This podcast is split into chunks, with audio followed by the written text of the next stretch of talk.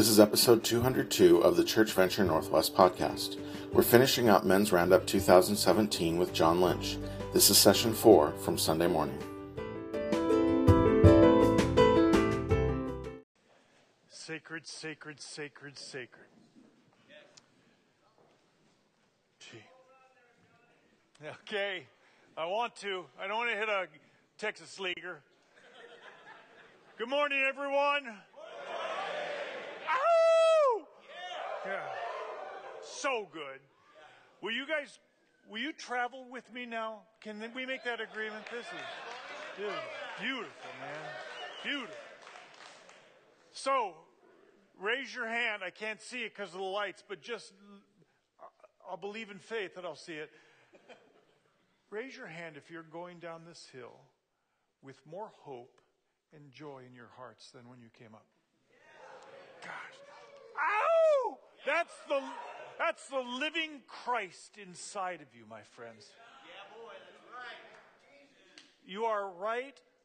If you get nothing else out of this time, you're right on time.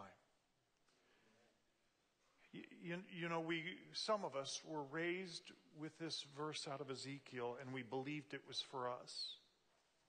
Oh, the heart is desperately wicked. Who can trust you? Oh, the wicked heart, my wicked heart. You know what? That's no longer true about you.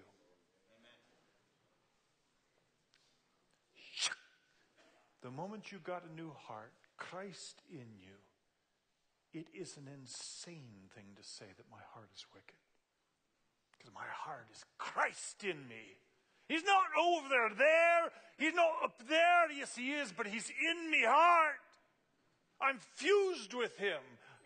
I'm not a saved sinner. I'm a saint who is vitally fused with him, and his arm is around me, and he calls me righteous and holy. That's who you are. And nobody, nobody can take it away from you. Well, before I leave, I have to read another story. 1966. People have been talking about baseball. I had no choice but to do this one. Among my six favorite days on this planet is the one Dave Barrows and I spend in the summer of 66 we decided to hitchhike from our home to Dodger Stadium in LA. We never thought twice of any danger. I mean, we were, after all, we were 14. I have no memory of how we got there, but vivid technicolor memory of every single moment once inside the stadium. The Dodgers were playing the Giants in a double header. One price, two games, three times the magic. But what we could afford was, well, up in the top row of the stadium. When we finally made our way to our seats, neither of us could speak for a while. We were out of breath. We were deeply disappointed. Far below, the players looked like ants in uniforms. Several minutes into trying to convince ourselves that these seats would work, we decided to take a huge gamble.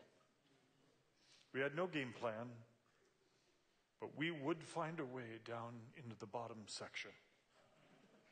The stadium was packed, but we had to try. Even if we could only watch up close for an inning or two, it would be worth spending the rest of the day in a basement office with security guards. we eventually conned our way down to the entrance to the bottom level.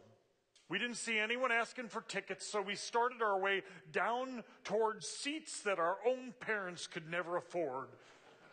And I think we would have made it. Except this kindly looking older man wearing a Dodger blue straw hat called out, Gentlemen, uh, excuse me, um, one moment, please. We made the mistake of looking back he gestured towards while he's standing. Hey, may I see your tickets, please? Um, what's uh, um, see, our parents are down there, and Dave took over. Yeah, they've got our tickets. Uh, uh, we told them we'd be right back. Gentlemen, may I see your tickets? Um, we each pulled out our tickets, uh, knowing that our dream was over. And he took them and he looked at them. Then he looked at us. Then he leaned his head way, way back to where our seats were. Then he looked back at the tickets. Then he looked at us again. He made that, that sucking sound that older people make with their teeth and lips when they're, when they're considering something. He mumbled something to himself and then very seriously he spoke. Follow me. And we did. And he walked us down into the great bowl. Past the wealthy people, past the players' wives, past the scouts, past the owners, all the way down directly behind the third base dugout. The, Dodgers dugout. Without smiling, he looked at our tickets, he cleaned off our chairs, and then he said clearly and loudly so everyone can hear, Gentlemen, I believe uh, these are your seats.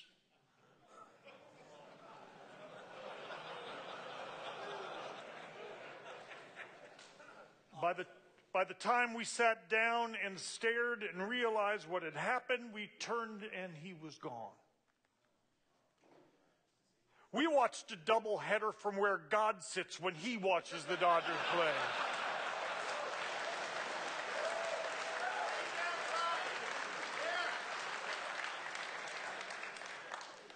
Koufax pitched one of the games. Sandy Koufax. Maury Wills stole a base. Willie Davis dove to make a one-handed catch in center. We bought Dodger dogs and frozen malts. It was a bright, sunny California day. We took off our shirts and swung them over our heads. We cheered like drunken sailors on leave. We listened to our hero Vin Scully echoing from transistor radios throughout the stadium. We'd call out the names of players and they'd wave back. Wes Parker tipped his hat to us. We chased down foul balls. They were truly six of the finest hours of my entire life. Afterwards, we waited and we got autographs from Willie Davis and Bill Singer and Al Ferrara. For 13 plus years, life had been methodically teaching me that the actual event never met the anticipated expectation. Oh, but this day, this day exceeded all anticipation. The only thing keeping it from being more perfect was the setting sun sending us onto the freeway on ramp and back into our normal lives. And I imagine Jesus saying, even though I didn't know him yet, I imagine him saying in anticipation for that day when we would become dearest of friends. I imagine him saying that day, So, John, I don't know who's happier this day, you or me. I've seen this one coming for a long time. I, lined up Koufax to pitch for you. That was no small feat. He was, uh, he was scheduled to face Marichal on Sunday. I had to give Claude Osteen a stiff shoulder so Walt Alston would be forced to move Koufax up a day.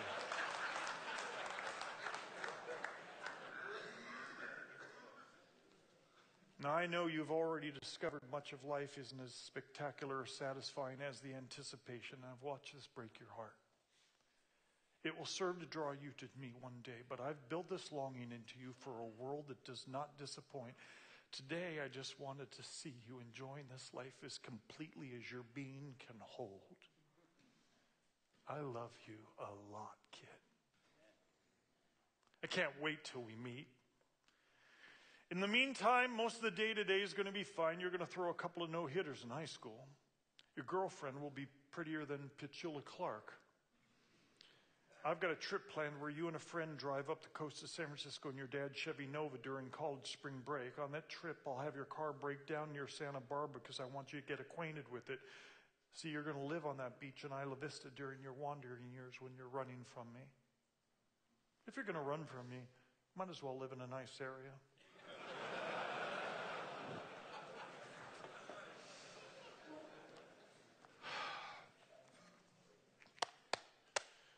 Um, guys, the things that we've talked about up here, I, I don't want to ever sell you anything. I hate that. I hate hucksterism. I hate all of it.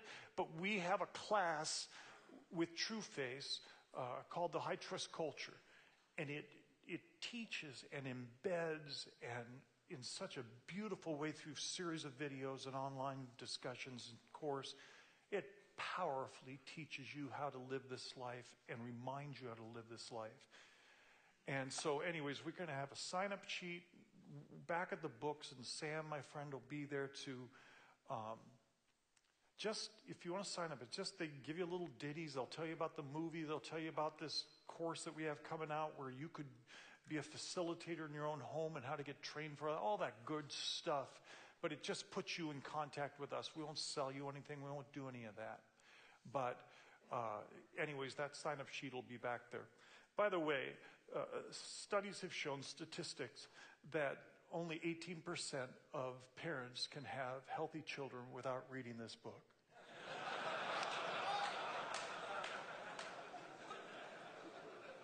it's The Cure in Parents, and I could be wrong, but why would you take the chance? Get this book. This book.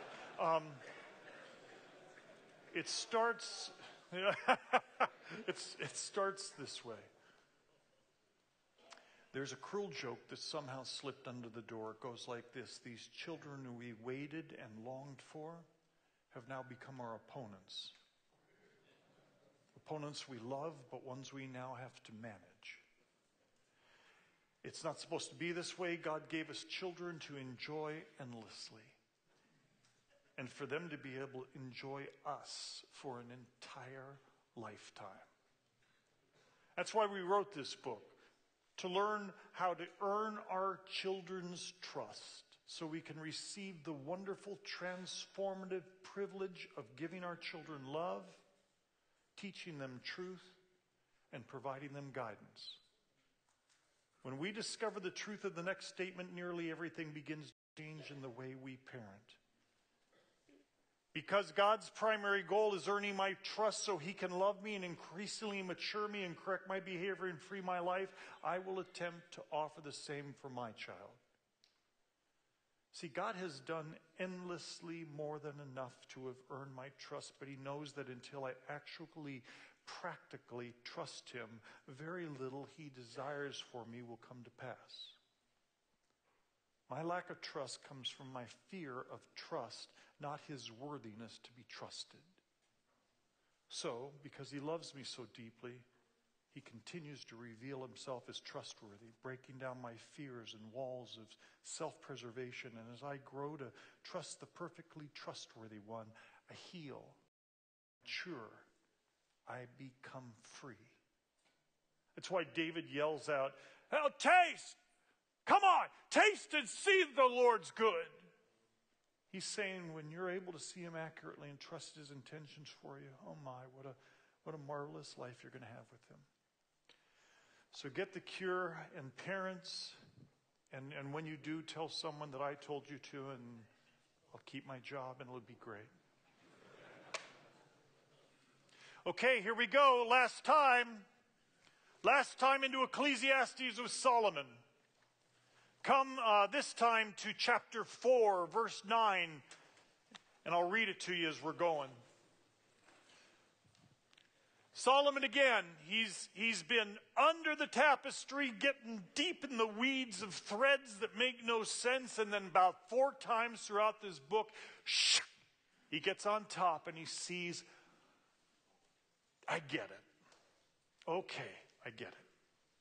And this is one of those times. We went through one last night, and this is another one of them tonight. There's a couple more uh, coming later in the book. This guy who had thousands in his home every single night, but nobody knew him, he finally sees it now. And he's going to use these um, analogies of Mideast travel. And he's going to explain the basis of what he's missed his whole life and it's too late, it feels like, for him to get it back, but he wants you to hear. And God superimposes these words down through the years, all the way through history to get to us. Chapter 4, verse 9 two are better than one because they have a good return for their labor. If either them, for if either of them falls, the one will lift up his companion. But whoa. Woe, he couldn't use a stronger word. Woe to the one who falls when there is not another to lift him up. Uh, furthermore, if two lay down together, they can keep warm, but how can one keep warm alone? And if one can overpower him who is alone, two can resist him. A cord of three strands is not quickly torn apart. Jimmy McCarter, he was my best friend. Fourth grade, Upland, California. We did everything together. We had more fun together. We laughed. We went into the, we made forts in these, in these little areas before they did development. And we would tell each other truths about us and tell everything. We were best friends. Jimmy McCarter's dad, back in the day, there were no laws or rules about kids. You could do anything. Jimmy McCarter's dad bought boxing gloves for him for Christmas. I mean, just regular boxing gloves. And Jimmy and I would be in his garage boxing each other with boxing gloves. We hit each other in the face over and over, and we'd laugh and laugh. We'd pass out, we'd get knocked out. Brain damage, and ah! Ah! Jimmy McCarter was my best friend. And then one day his stupid dad says that they're going to move. He has a job in another city. I felt like, wait, wait you can't move. This is my best friend. We just get another job. and nobody inquired of me. And one day I watched the moving van take my best friend away from me, and something changed inside of me. I, I, I, said, no, that will not happen again. Nobody's going to hurt my heart like that. That is not going to happen.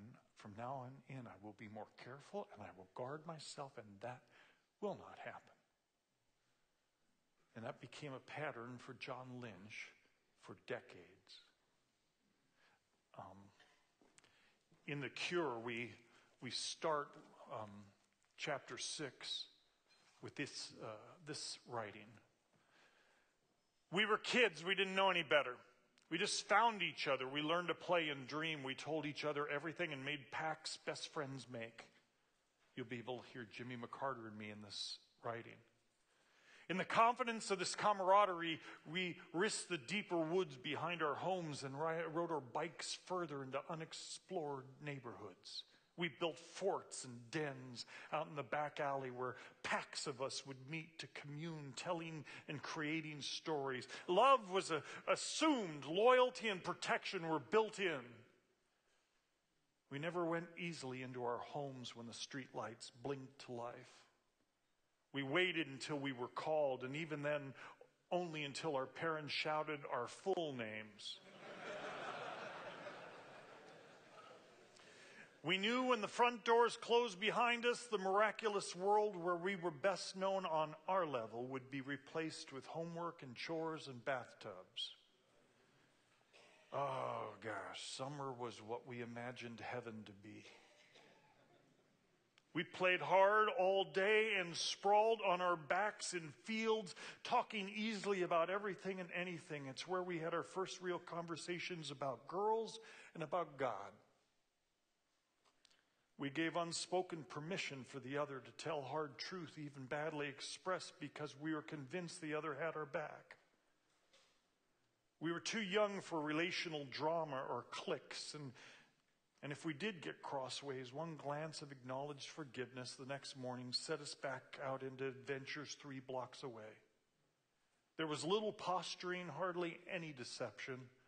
None of us knew or cared who was more talented or better looking.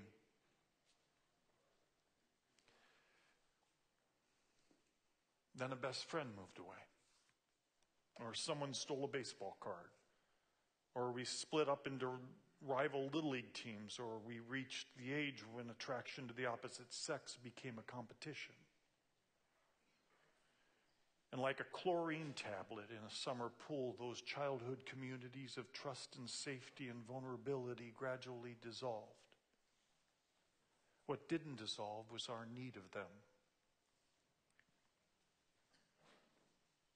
Fast forward to now. Wherever you're hearing these words or reading these words, for many, looking back means the scattered debris of relationships we thought would always be there now strained, convoluted, and estranged. We invested our hearts and dreams into those relationships. We made pacts that we would always face this life together. Our belief in each other was, was, was the push to head deeper into the woods of our grown up world. Then too many of our friends went away. And almost out of necessity, we grew tougher guarding our own hearts and commitments, giving ourselves an out. Our homes grew quieter. We learned to focus on what our gifting could accomplish, and slowly, without noticing, we closed ourselves off. Uh, we were still funny and talented and insightful, but the, this recording is playing in our heads. What happened? Why am I unknown and lonely? and lost. Why hasn't this worked out the way I imagined it? So we dig our own trenches and face increasingly complicated life issues alone. We may meet in small groups, but often it's more play acting than authenticity. We show cracks in measures with little intention of allowing anyone to help fill them. Not again. Nope, not again. That hurt too much. Not again. It feels too late when we awaken to discover that we learned a theology that fell short of our reality. We learned to place ourselves into comfortable camps or distinguish ourselves from others' religious traditions, but we never learned to live with each other in relationships of grace.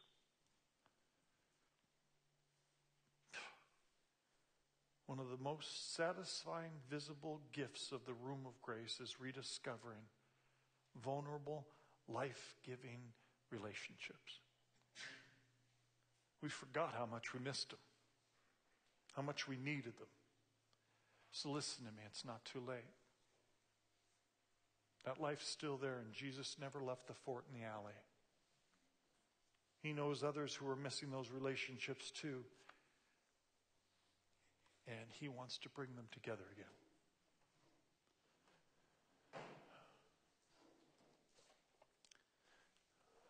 slide, if you would. So, this is a manifesto. A manifesto to the sacred imperative for vulnerable and authentic friendships. An intensely personal demand to re examine if I've been doing this life largely on my own.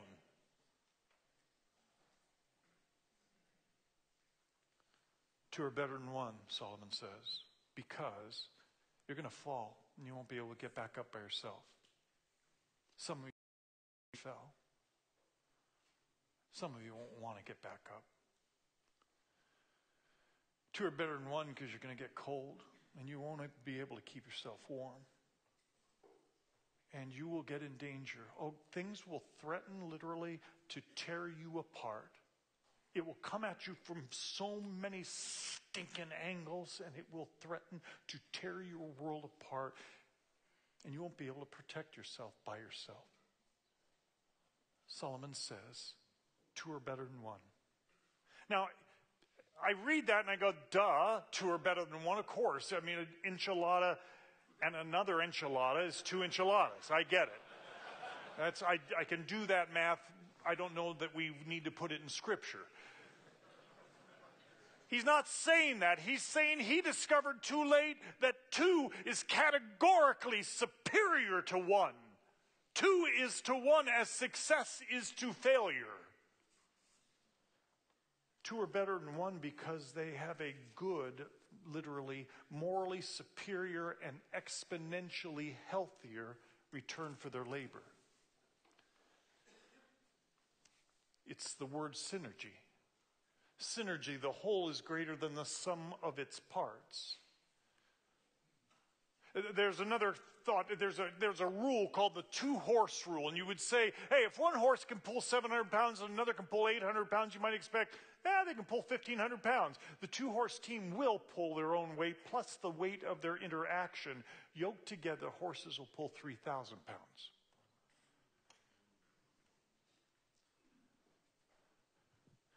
That's played out everywhere with you cats. When you dare risk to say, shoot, I don't know how to do this. I don't.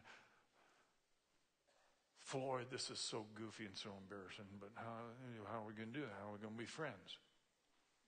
And to start to find those people, and you find out, oh my gosh, my life is exponentially pulling differently than it was before. Now you take this, Jesus says, uh, Come to me, everyone who's weary and tired. I'm humble and meek. Take my yoke upon you. It's, it's light, it's easy, and we will pull a ton. Now, you take a friendship and you take two men who have decided to allow Christ's yoke upon them, and they'll break generational patterns, they'll change the world.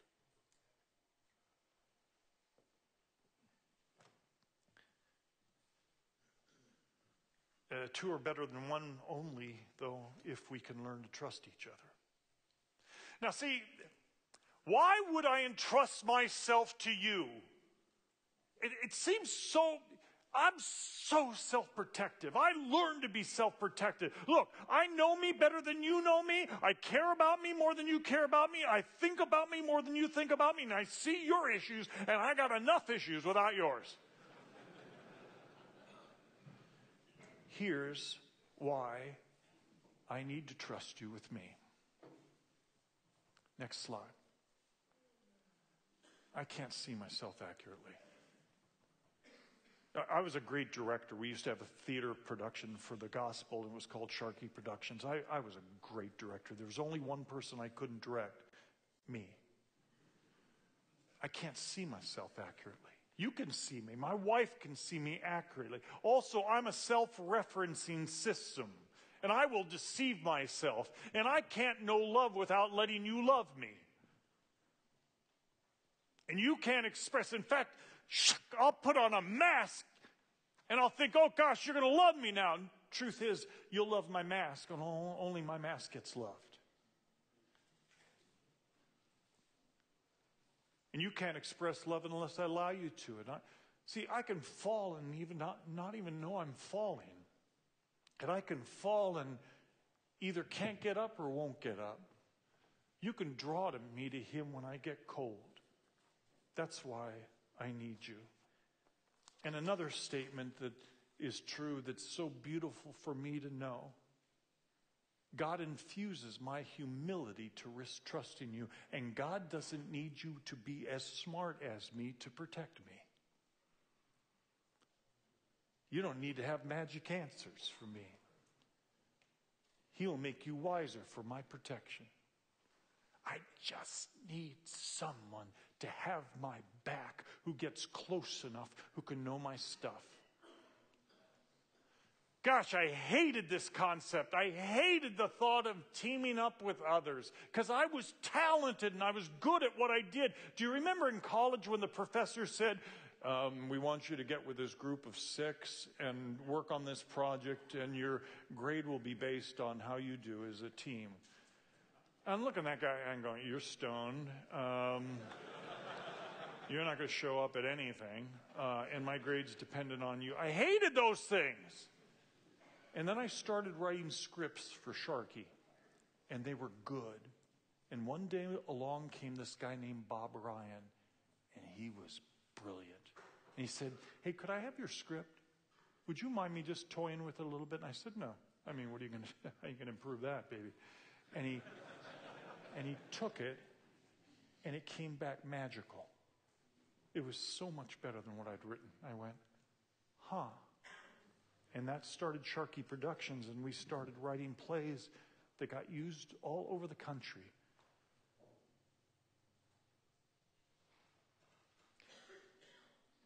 I know what you say. I've got God. I trust God. I don't trust humans. And the truth is, He wouldn't write, Jesus would not say, I give you this one command, and that's to love each other if he didn't desire to have me be him with flesh on. Love one another. That's, I need you and want you to do that with each other. And then Paul says, now come on, you want to fulfill that one command that he gives? Bear one another's burdens. Stay with them. Carry them. It's the only thing I'm asking of you. Put the other religious stuff away do that. Love one another. And you got it. The God of the universe. And then he says, I have enlisted some rare and wonderful believers to be your team, our team. And you and I will continue to have our relationship at even greater depths. You need me, you need my love, you need my protection, you need my joy, but it now has to be amplified tangibly with this team that I've assembled. So don't be afraid to begin to risk trusting them. Some will prove unable to stand with you. Let me work that out and stand with you in that pain because you know who they are. You'll know who these friends are. They'll be ones that have a similar heart for me. Because there will come a time when you'll fall and you won't be able to get back up. What is falling? Sometimes it's a physical setback or health or loss or grief or pain. Sometimes it's moral failure.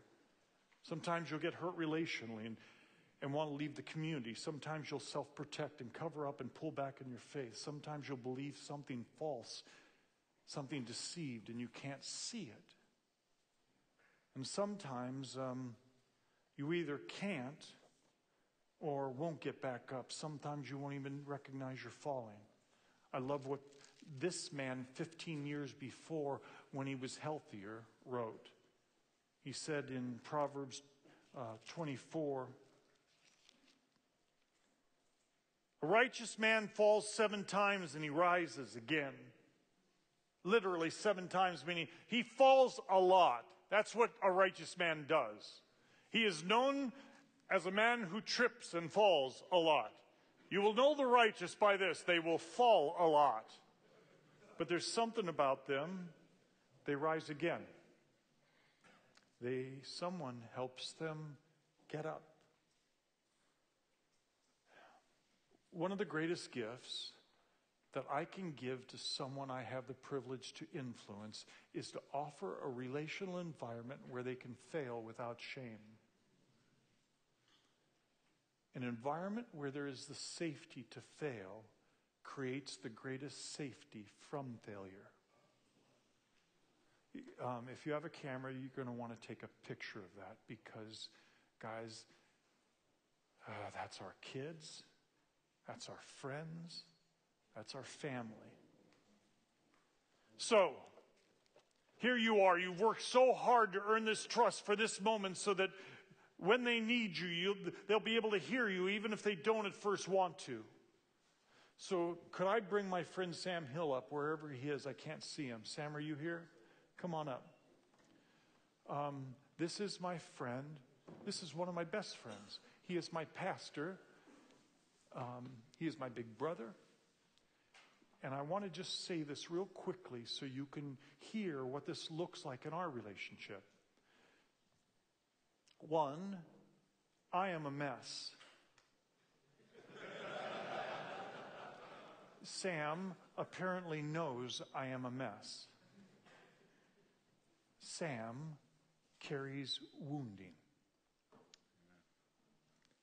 Sam's wounding can cause him to go off the skids. Sam usually cannot tell that he has gone off the skids. Sam is a godly, humble man. Sam knows that I am, am, that I am endlessly for him and that I love him. Sam chooses to trust God completely with Sam. Sam chooses to trust Christ in John a lot with Sam. Not at first, but eventually. Sam's trust of me compels me to be good and wise about Sam. Sam reluctantly trusts me when I suggest to him that he is going off the skids as recently as three weeks ago. And Sam is protected from harming himself and others. And we get the best of Sam. And in doing this, I get to protect my little funky community called Open Door Fellowship by protecting Sam. It's a pretty good life.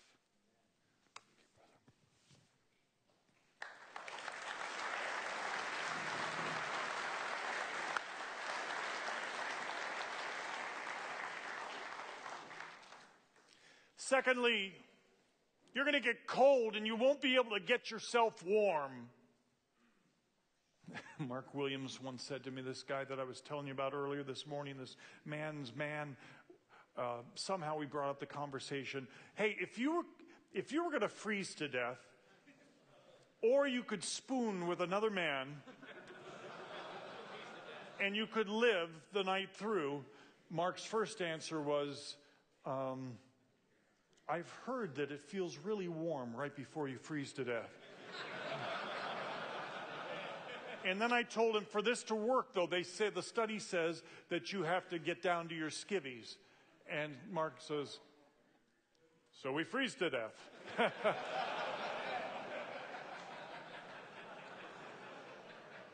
Thank you very much. Good night. Yeah. Here's what this means I can't keep myself warm. I can only keep you warm. And you can only keep me warm. In the process of giving you what I can't give myself, I'm kept warm.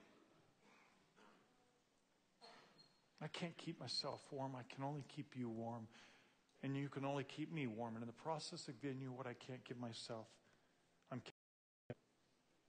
You know what coldness is times of distance or sense of abandonment or that, that not knowing why you're so far from God. It's usually with God. And this is not a time for acquaintances. There's a friend that stays closer than a brother. Solomon wrote that too. What gets me cold? Hiddenness. Hiddenness gets me so cold. Wounding gets me cold. World events where I can't figure it out and I lose hope and I don't see God in it. I, that gets me cold. Disappointment with God, causing me to self protect, that gets me cold. How crazy. God uses you to bring me back to Him. How beautiful. Slide in the same way that you tell me who I am to get back up, you remind me of who He is to bring my heart back to warmth with Him.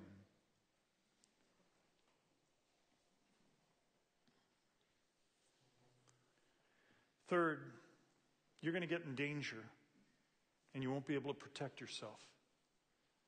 A cord of three strands is not quickly torn apart.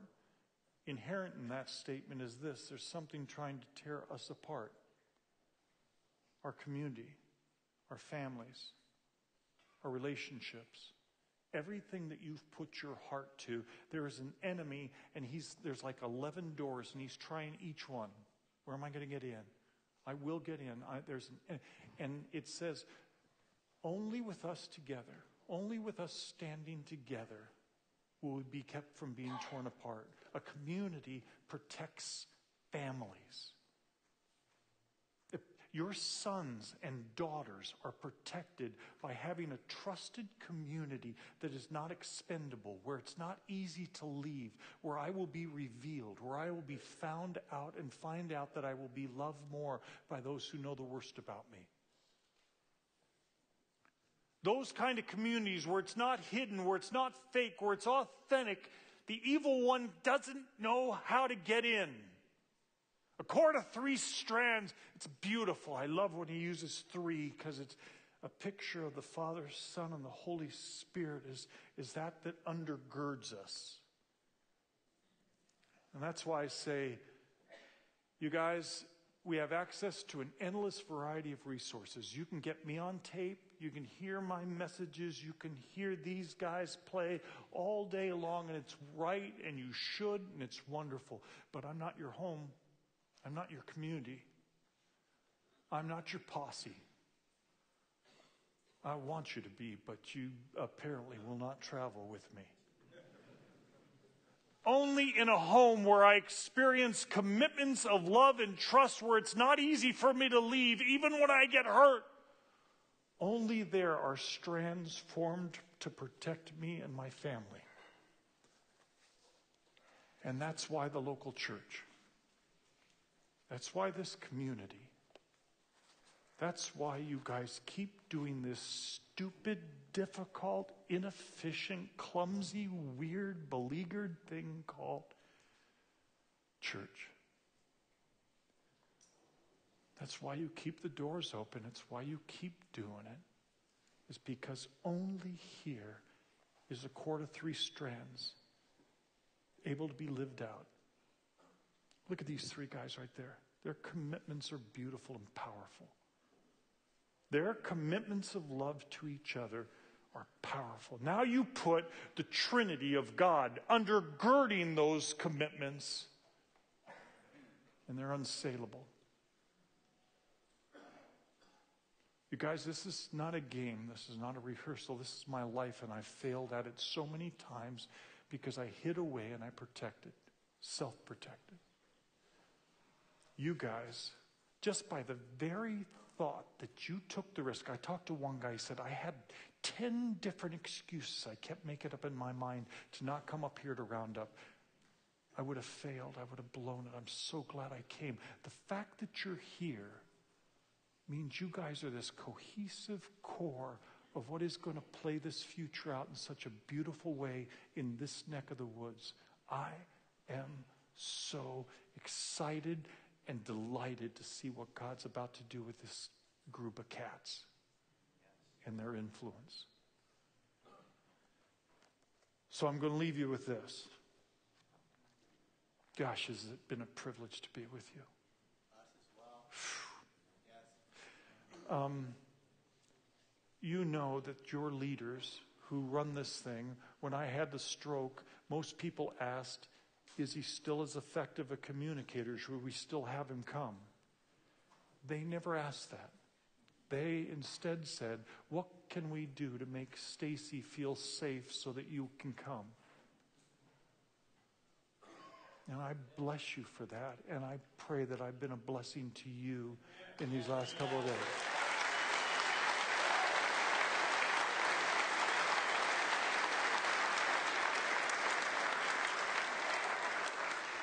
So let's end with this. October 1972. We are out to dinner this evening, Arlene and I. Oh my gosh. Arlene, the most beautiful homecoming queen, prettier than any girl you've ever met. Recently, things have not been going well for us, but nothing has prepared me for the words she says to me tonight. John, I think we should break up.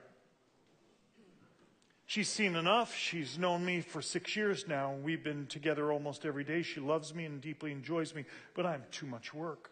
I have not learned how to be secure dating this uncommonly beautiful girl. She has grown weary of defending herself. My insecurity and shame are now disrupting my world at its very core.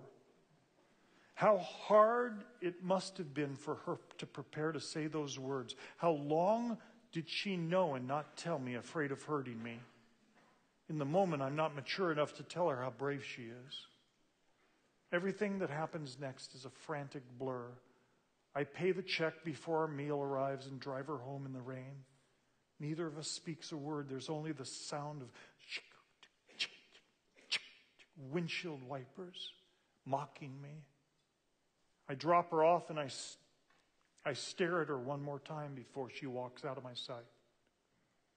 I drive wildly back to the fraternity. My best friend is not in his room. I bang on his door like a deranged man, yelling at the top of my lungs. Then, in my shiny white shoes and dress slacks, I run through the streets of Tempe, moaning out loud. This time it's, it's really over. As long as she was in my world, I could make sense of life. She was not only a girlfriend, her affirmation and smile were how I knew who I was. And now suddenly I am alone. And another thick layer of shame is being formed on that run. To have someone know me up close.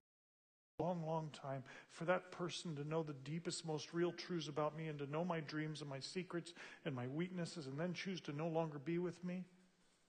To not be enough for that person? Where do I go? What will I do with the rest of my life? Who's built to withstand such pain? I discover myself in a park miles away, panting and drenched.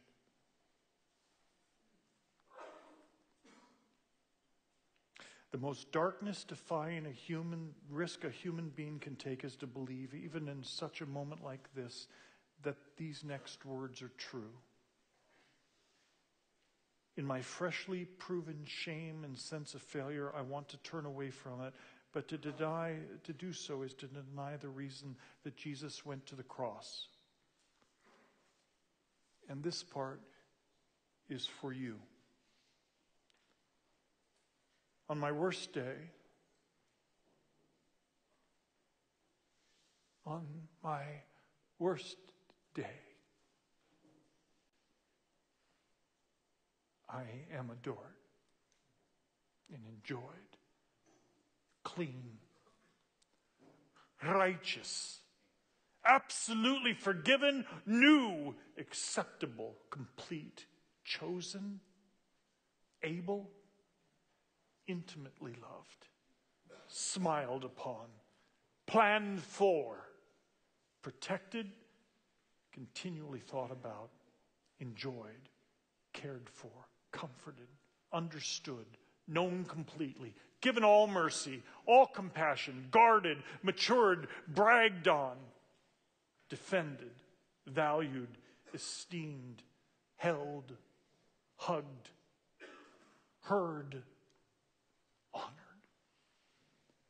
In unity with, favored, enough, on time, lacking nothing, directed, guided continually, never failed, waited for, anticipated, part of, belonging, never alone, praised, secure, safe, believed, appreciated, given all grace, all patience at peace with, pure, shining, cried over, grieved with, strengthened, emboldened, drawn kindly to repentance, relaxed with, never on trial, never frowned at, never hit with a two by four, at rest in, receiving complete access, given gifts, given dreams, given new dreams continually healed, nurtured, carried, never mocked, never punished. Most of my humor enjoyed, not behind, not outside, and given endless affection. It doesn't always feel much like it in the moment. This is the depth of his love whether you feel or I feel we deserve it or not. Deserve has long ago left the building. Father God, we call your name. We do not want to have just done a weekend to do a weekend. Oh God, would you allow this to be lasting? I still speak to six people I met six, seven years ago who say, I just remember when you said, I have a new heart. Oh God, and they say it transformed their direction and their path. Would you allow that to happen for some of these friends up in these front rows, these young ones who have not dug deep grooves? Oh God, would you let it happen to some of us old seasoned, old dogs who have been in this fight for a long time? This precious, sacred band of brothers, I give them to you in the powerful name above all names, Jesus Christ. Amen.